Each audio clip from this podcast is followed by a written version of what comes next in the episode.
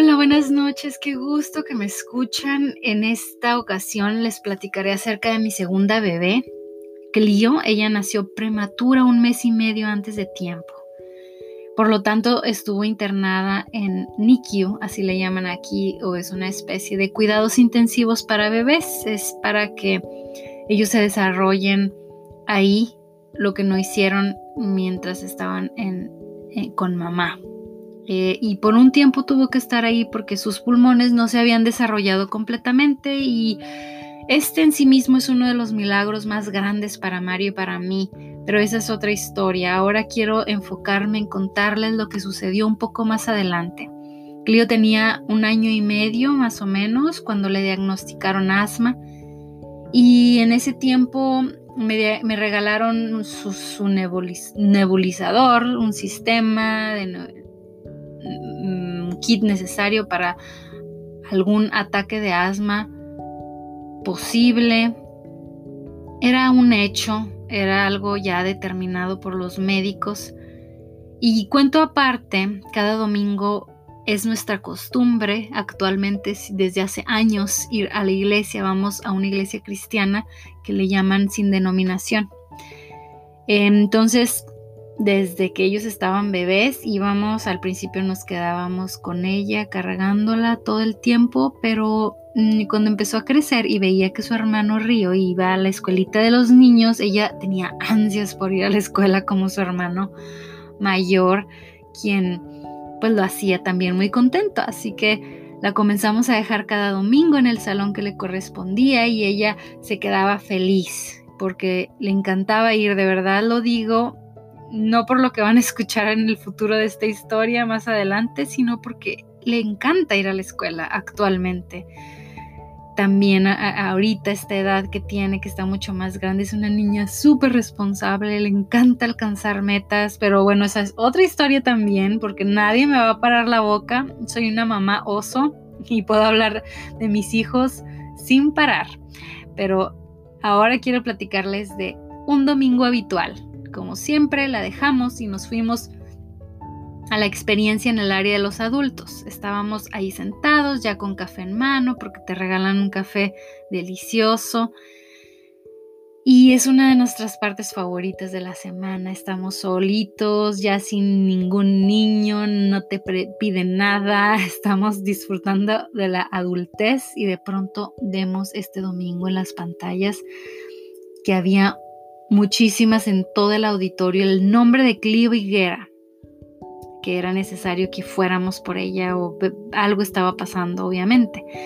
Nos sorprendimos tanto porque en meses ella nunca había tenido problema alguno y sabíamos que le encantaba ir, se quedaba feliz, salía feliz y pues era normal preguntarnos pues qué habría pasado para que nos estén hablando. Así que Mario inmediatamente se levantó, fue por ella la recogió del área de los niños, la tuvo en brazos todo el tiempo y la llevó adentro en el área de los adultos con nosotros.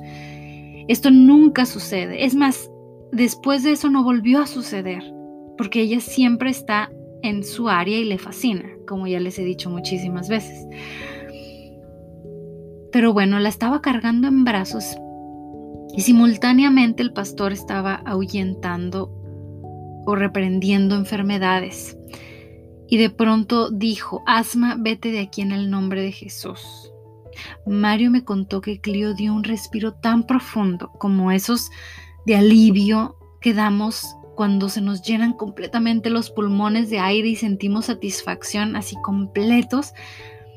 Así me lo describió Mario que sucedió justo cuando el pastor corrió al asma por supuesto que esto fue un milagro contundente y, es impresionante, pero me llama mucho la atención la manera en la que sucedió esto.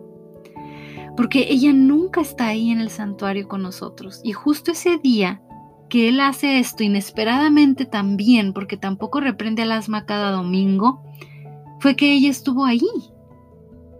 Por supuesto que tenía que estar ahí, es impresionante. Jesús se encargó de que ella estuviera ahí. Y por supuesto que jamás volvió a tener un ataque de asma. Mi hija no tiene asma. Mi hija corre, ha corrido estando enferma. Recientemente ganó una, una como medalla en su escuela porque corrió 10 millas en la escuela. Ha estado enfermita y aún así corre. Es, es, es un milagro verla tan sana, tan grande. Em, es impresionante esta vida con Jesús.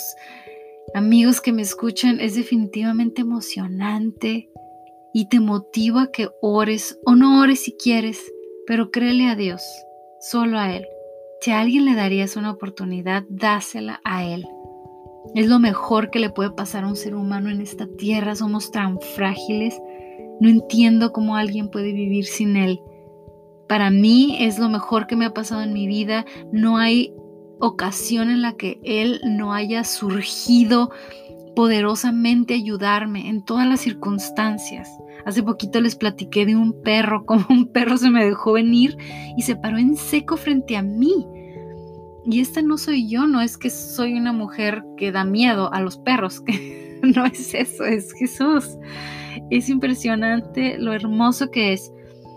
Y te acompaño con la siguiente oración de salvación porque en este episodio quiero que si decides aceptar a Cristo, que si no estás seguro de ser una nueva criatura en Cristo Jesús o quieres regresar a entregarle tu vida a Él, a vivir con Él en esta vida, esta oración es para ti.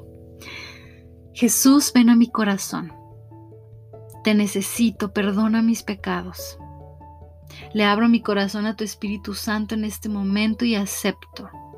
Sí, te acepto. Eres ahora mi Señor y mi Salvador. Enséñame a vivir para ti.